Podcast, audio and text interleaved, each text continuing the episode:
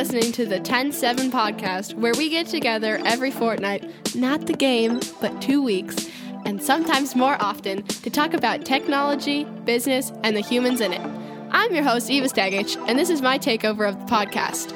As part of a school project, I had to interview three family members, and what you're about to listen to is my interview of my dad, Ivan Stegic, who usually hosts this podcast. We talk about his own history, how he got to do what he's doing, and more. Enjoy! Okay. You have First, a bunch of questions. I have 14 questions for you. 14? Yeah. Jeez, how long is this interview going to last? Like I said, an hour. Oh, wow. Where and when were you born? Is my first question. Where and when was I born? Mm-hmm. I was born at 5 p.m. in the afternoon by C section. My mom was in labor for very many hours. I was two or three weeks late, so I was almost overcooked. and I was born at Queen Victoria Hospital mm-hmm. in Johannesburg, South Africa. It was a, a state run hospital, it was giant. It was the most advanced hospital in South Africa. Ah. And I believe that I was in the ICU, mm-hmm. the intensive care unit, after I was born Where where did all of this happen? in Johannesburg. Did you live in Johannesburg for your entire life? No, not my entire life. No, I um, mean your childhood. My childhood, yes. I grew up in South Africa. Interesting. Interesting, yes. Okay, question number two. Where did you grow up? I grew up in in the city of Johannesburg, in um, mostly in a suburb called Northcliff.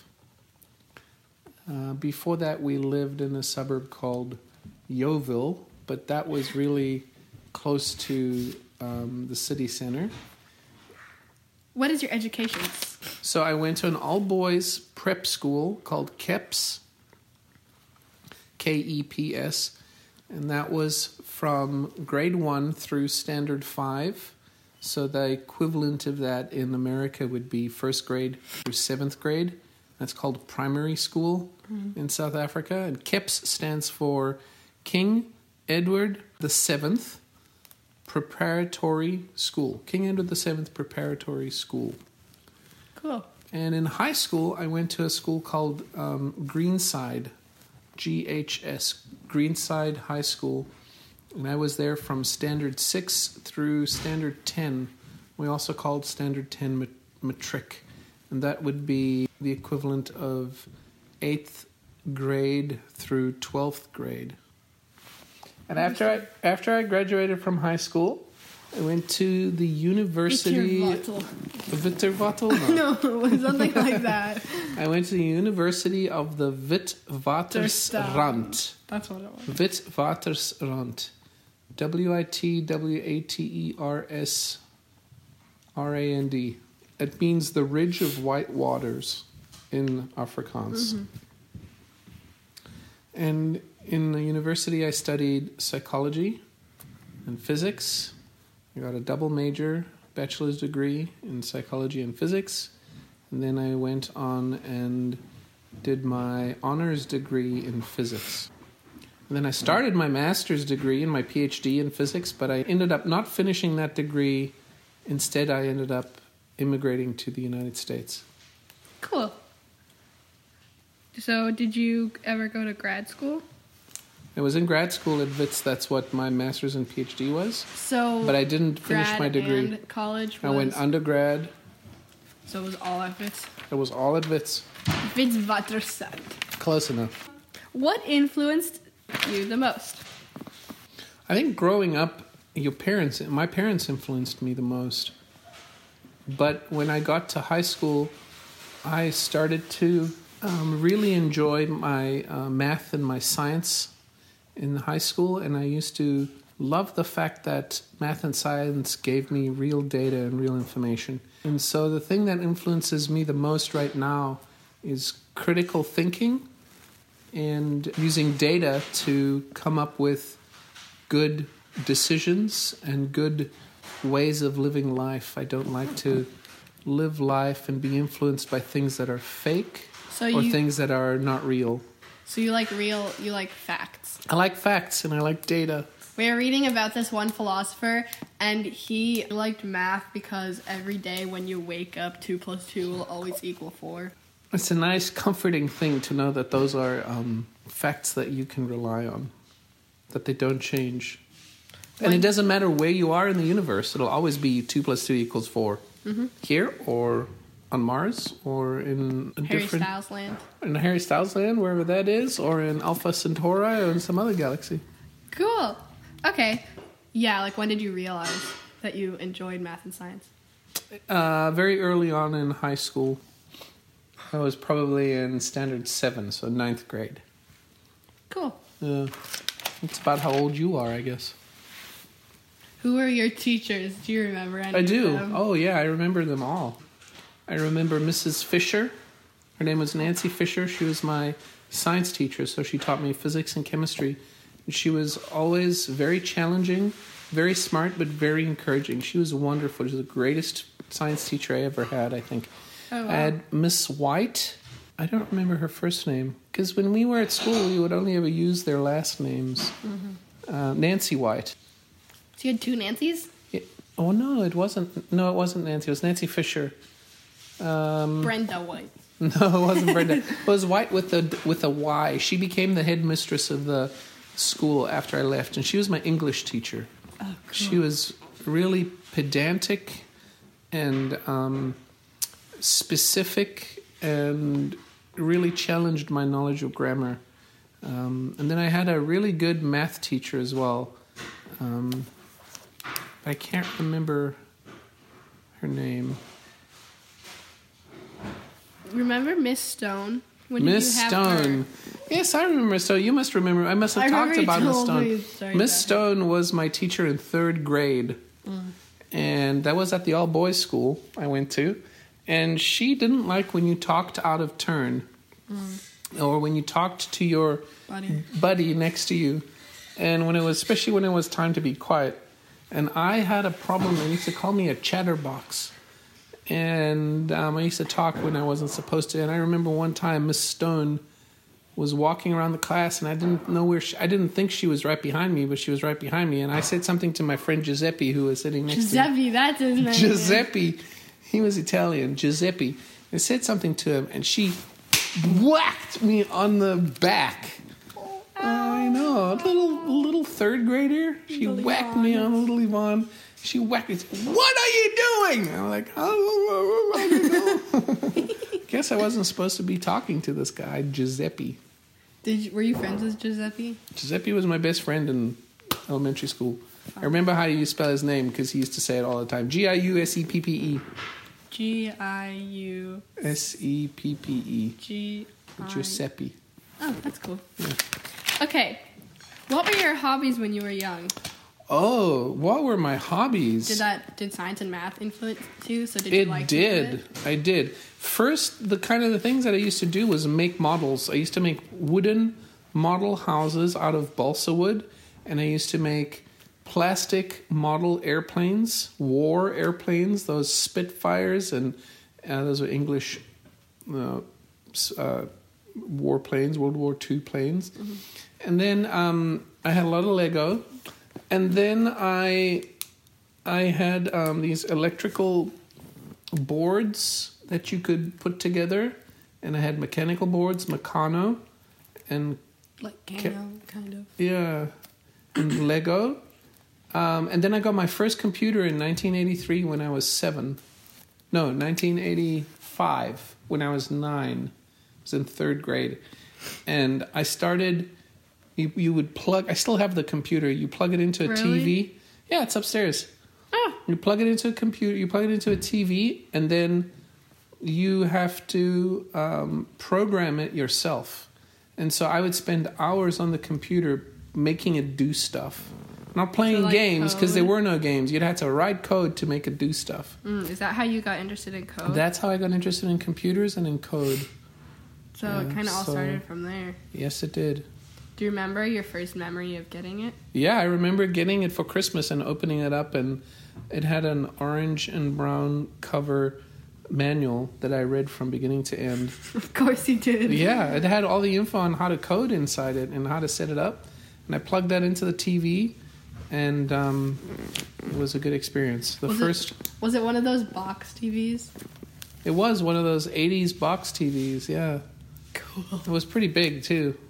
It was like 23 inches, maybe. Really? Something like that, yeah. That's pretty big for Well, for TV. 1980s, that's pretty big, yeah. Okay. What was it like living in apartheid? You lived through that, right? I did. I lived through apartheid. Tell me more about that. Uh, Do you know what apartheid is? Sort of. Apartheid is an Afrikaans word, and it's um, it's literally two words, apart and height. And in Afrikaans, apart is the same as the English word apart. It means to be mm-hmm. separated, and hate is um, the the state of being apart. Mm-hmm. And so apartheid was the Afrikaans word that meant be apart, the state of being apart. Everybody should be apart. And what it meant was whites were, were more important than coloreds, and that's mm-hmm. what the government called people who weren't white. Um, blacks, coloreds, and Indians, that's what they used to say.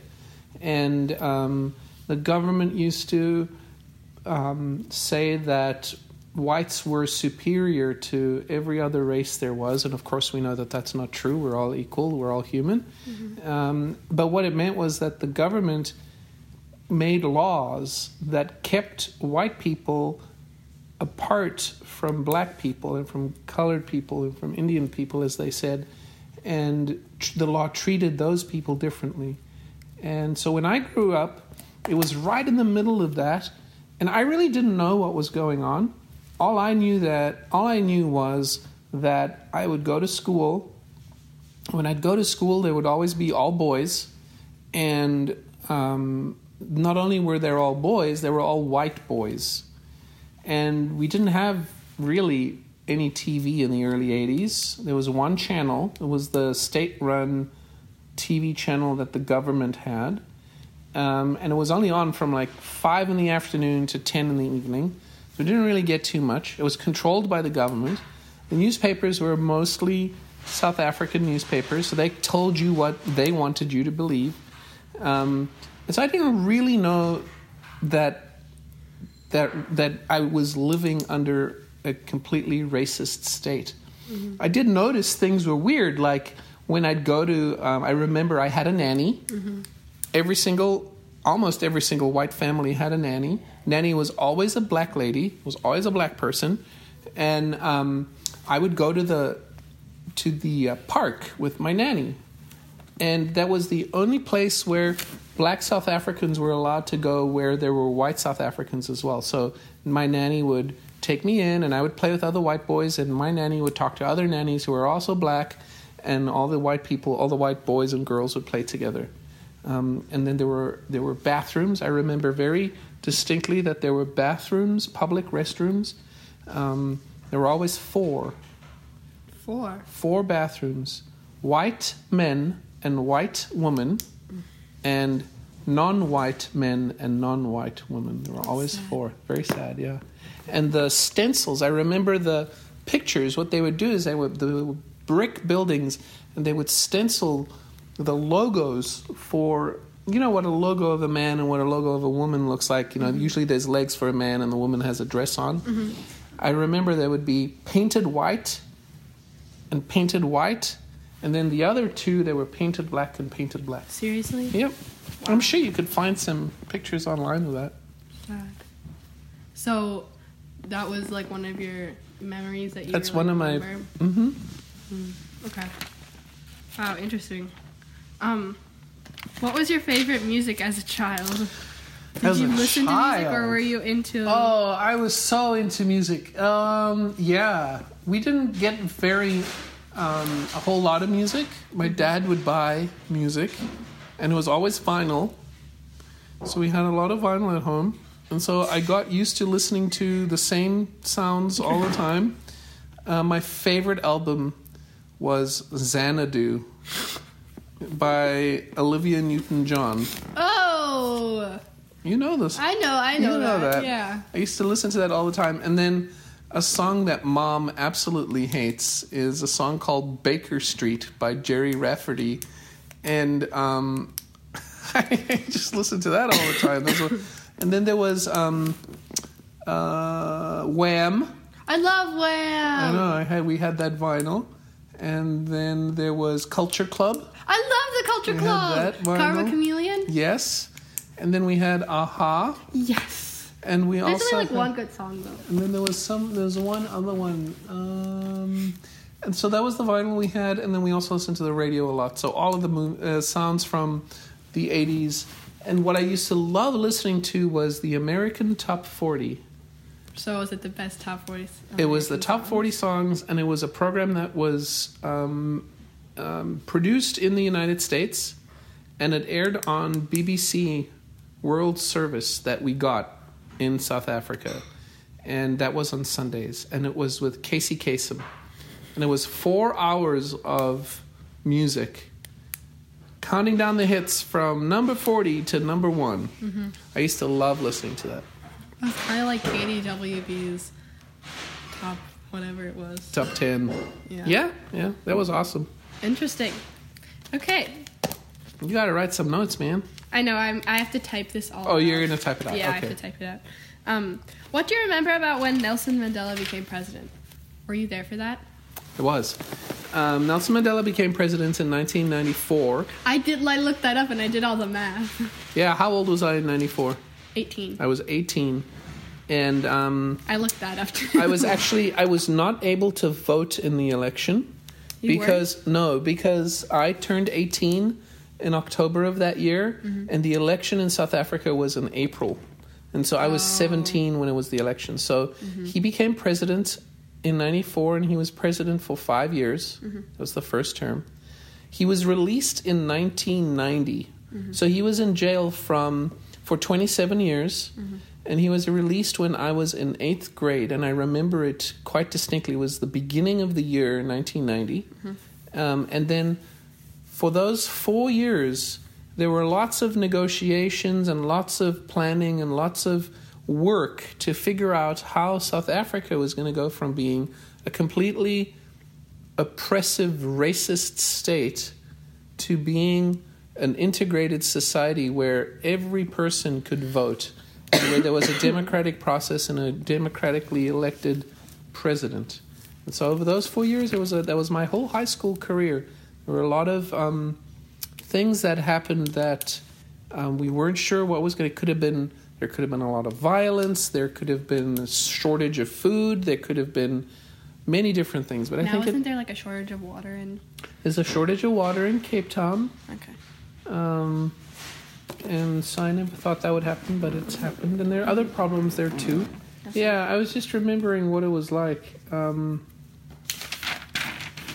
yeah, we didn't really know what was going to happen with when Nelson Mandela was released, but we were very happy to um, no longer have apartheid and no longer mm-hmm. have sanctions, mm-hmm. and so we started getting things like Pepsi in the mm-hmm. '90s, and you know big companies that weren't allowed to do business in South Africa were started coming back. Um, and my school was my high school was a girls and boys school. And we also wore uniforms. We're all the only white kids because it was technically still apartheid. And then when nelson mandela was released it kind of started to change and we started to uh, we became a model c school. That's what they called it. That meant that these were white predominantly white schools that were now starting to accept uh, black South Africans as students. So about halfway through high school, we started seeing uh, black South Africans um, join my school, and very slowly it became integrated. And I look at pictures right now of my school online because they have a website, of course. There are very few white people there, so it's more representative Oh, of what that's South nice. Africa's like. That's nice. Do you remember? Would you have voted for Nelson Mandela, or would you have, um, if you had the chance to vote, would you have not voted? Would you have? If I had had the opportunity to vote, I would have voted. Yes. Um, I don't know who I would have voted for. That's a Who really good question. Um, a white guy, uh, some white guy. Yeah. If I think it was if I think it was F. W. de Klerk. He was the guy that was the president uh, when Nelson Mandela was released. So he was a good guy. I think he got a, a Nobel Peace Prize together with Mandela, if I'm not mistaken. Um, I probably would have voted for the white guy. Probably. Do you remember any protests or celebrations because of this? Um, yes, I do remember protests, but I Did only you ever. involve in any? I was not involved in any of them because I was too young when those protests were happening. Those protests happened in the late 70s and early 80s. Um, I do remember um, watching the protests on TV in the late 80s and then in the early 90s. Um, I remember there being a lot of violence. There were things called necklacing. Do you have you ever heard of that? People um, who would who would protest would get really angry, and um, they would and there were always two factions fighting, like the Zulus against the uh, Xhosas, or there were like two always two factions fighting for some reason. I don't know why, um, but when they'd get really angry, they'd they'd select someone in the crowd and they would get tires. You know, mm-hmm. tires from Like from car car tires? tires Yeah. without the wheels inside them. Oh, and they would force those people to stand and they would hold them and then they would put those rubber tires around them, four or five of them. And do you know what rubber tires are? They're very, very flammable. So then they would light the tires. Oh my god. Uh huh. And that was called necklacing because the tires were around their bodies and they couldn't move. And so it was like a necklace around their throat, you know? Yeah. It was horrible. It was absolutely horrible. So are people horrible. doing this to the people who liked Mandela or people who didn't like Mandela? It didn't have anything to do with Mandela. It was um, they were angry about they were protesting, and then they were angry about something or other, and and they were just. I almost feel like the government was stoking those uh, those fears and that anger. Um, but I remember seeing that on TV. Um, that was when I was that was during high school, and then when I got to college, the university that I went to, because it was the largest and the pro- most pro- most progressive university in South Africa, it had a ton of protests, and so I would remember going to class, and then sometimes my classes would get canceled because there was a protest going on on campus, and so then we'd go to the physics building, for example, and look outside the windows, and you'd see a mob of people walking past and protesting and um, chanting and dancing and, and holding signs. And sometimes in the student concourse, like the main building where um, all the pe- all the students would gather, sometimes in the concourse there would be a sit-in, and there'd be um, you know students protesting something, and they'd be sitting everywhere all over the floor, and you couldn't get couldn't get from one side of the building to the other. Wow. Yeah. So there were protests. I lived through that. Interesting. Yeah. Cool to hear about. Okay.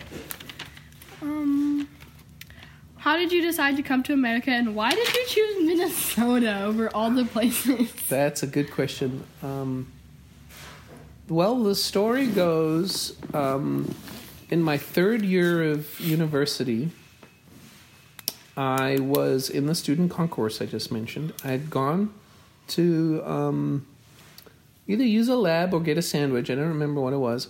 But when I was walking back to the physics building where I needed to go to get a class, I saw an ad on one of the notice boards for a competition. It was a competition run by Honeywell. Oh, that's where you started to That's where I started working. It was a competition that Honeywell ran, and they ran. And Honeywell is an international company, so mm-hmm. they had a branch in South Africa, mm-hmm. branches all over Europe, and they ran this competition called the Futurist Competition. And you would have to. The competition was you write an essay, and you imagine what life would be like in 25 years, and you mm-hmm. describe what you thought life would be like in 25 years, and um, and then you have to provide evidence and and then other people do that so my essay ended up winning the south african Really? yeah my essay was the best essay in south africa and so what i was awarded was a trip to germany to um, compete in the finals where all of the other national winners competed. So there were 20 of us. This was in 1997. And um, we all presented our essays to a group of judges. And of those 20, they selected four. I wasn't selected for one of those um, scholarships, but each of those four people got a full scholarship to any university in the United States for graduate school, and Honeywell would pay for that. Oh my goodness. So I didn't win that, but I met a man called Ron Peterson in Germany when I went, and he studied the same physics, the same field of physics that I had studied in, in school. And we got to talking and we got to know each other and we exchanged information. And when I got back to South Africa, when I started grad school, um, I found out that another futurist, another physicist, another um, physicist who was a finalist, ended up getting an internship at Honeywell Technology Center here in Plymouth. And he sent me an email and he said, You should send Ron an email. You should come visit us next year. So I did that. I sent an email to Ron Peterson, and Ron responded in about half an hour and said, and responded back to me and copied his assistant and said, um, Let's get an internship arranged for Ivan to come and visit us when he wants to. And I said, That's amazing. I want to come right now. um, but Dad. I couldn't go right now because we had to take care of care of uh, things like um, visas and flights and places to live when you came here. Yeah. So um, they arranged a six month internship for me at Honeywell Technology Center in Plymouth, Minnesota. And so that's how I ended up in the United States. I didn't choose Plymouth or Minnesota. It basically, it chose me. Had Ron Peterson and the Technology Center been anywhere else in the United States, I wouldn't be here. you wouldn't be here, but I would end up being in that location. So Yeah. In 1999, I spent six months in Plymouth from January through July. And then I went back to the United or to South Africa to continue work on my um, master's and PhD. But I loved America so much that I tried to do everything I can I could to come back here. And I was able to arrange another internship at Honeywell in 2000. Um, and so I came back in 2000 for another three months, or maybe it was four months. And then I went back to South Africa, and then I arranged a final internship in Honeywell for 2001.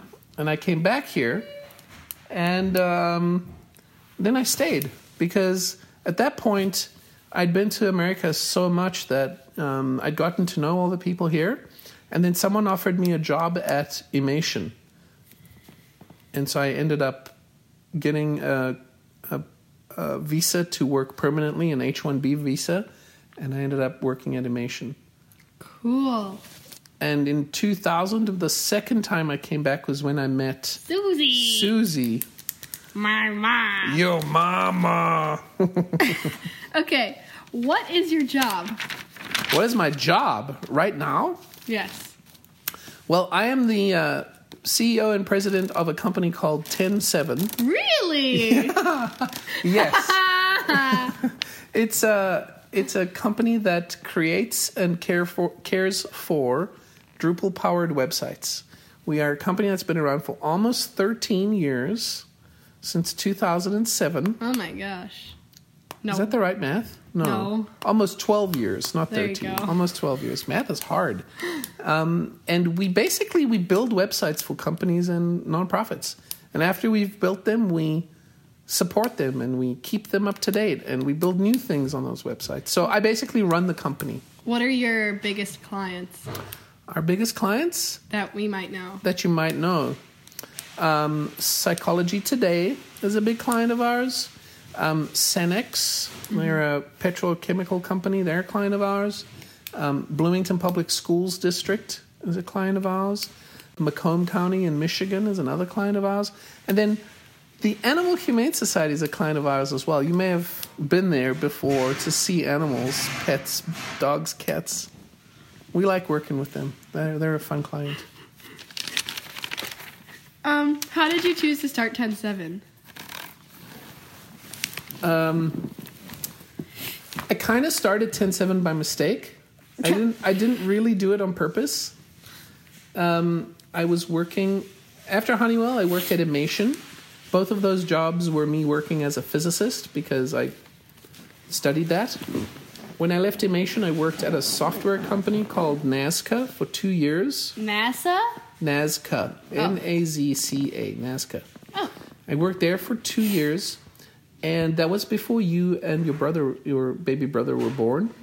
And um, while I was at NASCA from 2005 to 2007, you guys were born and you were babies, and I worked a lot. I didn't work from home, I had to go to the office. I didn't see you guys at all. And I worked about 50 or 60 hours a week. And that was a lot. That is a lot. I totally stressed myself out and burnt myself out. And I finally decided, and mom and I decided that it was a good time for me to. Daphne. Daphne. It was a good for me to quit the job. Um, and it was in 2007. We had saved some money, and we just kind of. I just quit the job and decided to stay at home with you guys, with the babies, and with mom. And as I was doing that, I was volunteering on a project to rebuild a website for the Basilica of St. Mary. And then they finally decided that they wanted a brand new site. And I said, I could build it for you, but you'll have to pay me because now I don't have a job. And they said, okay, how much is it going to cost? And I told them how much it would cost. And they said, okay. And, um, and so I had to figure out how they were going to pay me because they couldn't pay me. They had to pay a company. So I made a company on April 16th, 2007. And they ended up paying the company. And it was just me, and I worked in my basement. So you got all of the money. I got all of the money. You didn't have to split it between less. I didn't have to split it between any Eva. employees and Eva, yeah. Um, and so then when I started working on that project, I thought, oh, I really like doing this. And I was working with someone called Eddie, and she um, she had other clients that wanted websites. And she said, Would you help me build these websites? Because she didn't know how to build them, but she knew how to design them. And I said, Okay. And so I just kept building these sites, and that's how I started TEN7 So and then after after a while, I had so much work, I couldn't do it all by myself. So I had to hire someone. So I hired Michael Start, and then I then we spent time in our basement, and then that wasn't working out because we couldn't Is have meetings Michael there. the one with the dinosaur? Is that someone? No, that's Rob. Rob. That was in uh, the first office we had. So we moved out of the basement, and we had an office downtown. And I hired other people, and the company that was grew. a TEN7 office? No, that wasn't a TEN7 office. That was Dalton Sherman's office. Okay. But we spent we we had two offices in that suite of offices that we rented. Cool. Yeah. So that's how we started TEN7 was kind of by mistake. But look what you have now. Yeah, I know, right? Um, what is or was your greatest challenge in life? Uh, for the record, for the audio, um, my wife Susie, Eva's mom, in the background is saying me. As she's her, she's my biggest challenge. Is not true. Um, I don't know. Um, If you don't have one, it's okay. you know, I think the most challenging part um, that I've experienced in my life thus far was when mom, when mom was sick in 2008 and in 2011. When mom had cancer, that was tough. That was really tough. Um, it was tough because we didn't know what was going to happen with mom. It was tough because we had two little babies, a little Eva and a little Cooper, and we still had to work and we still had to do things. Um, but we figured it out, and mom got better, and Mom's okay now. mom's okay. Yeah. So that was. Ch- I think that was the most challenging. Good answer. I'd say so too. what is your greatest achievement? Oh, Easy, hard. oh, what is my greatest achievement? Um, you know, I don't think I can take credit for my greatest achievement. I think it would be our greatest achievement. It's like having a family. Yeah, it is. It is. It's um, raising um, a son whom I didn't know when he was first born. So, like, getting My greatest achievement is being a dad to James and then having Eva and Cooper as children with mom. I think that's definitely our greatest achievement.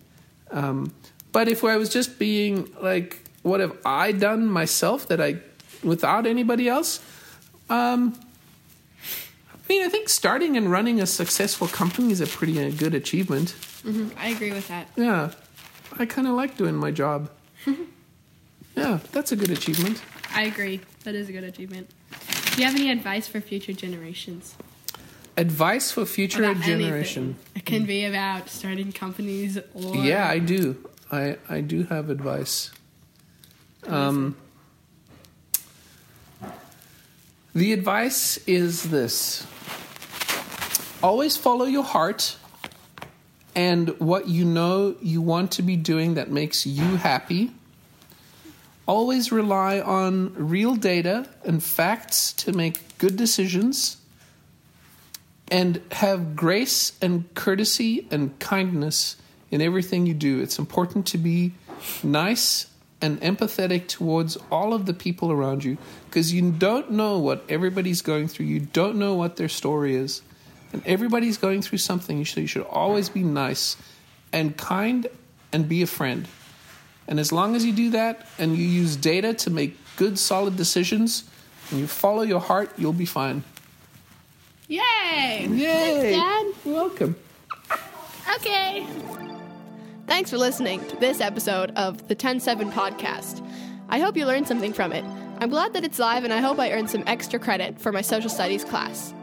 Find the TEN7 podcast online at TEN7.com slash podcast. Again, that is TEN7.com slash podcast. And if you have a second, do send my dad a message.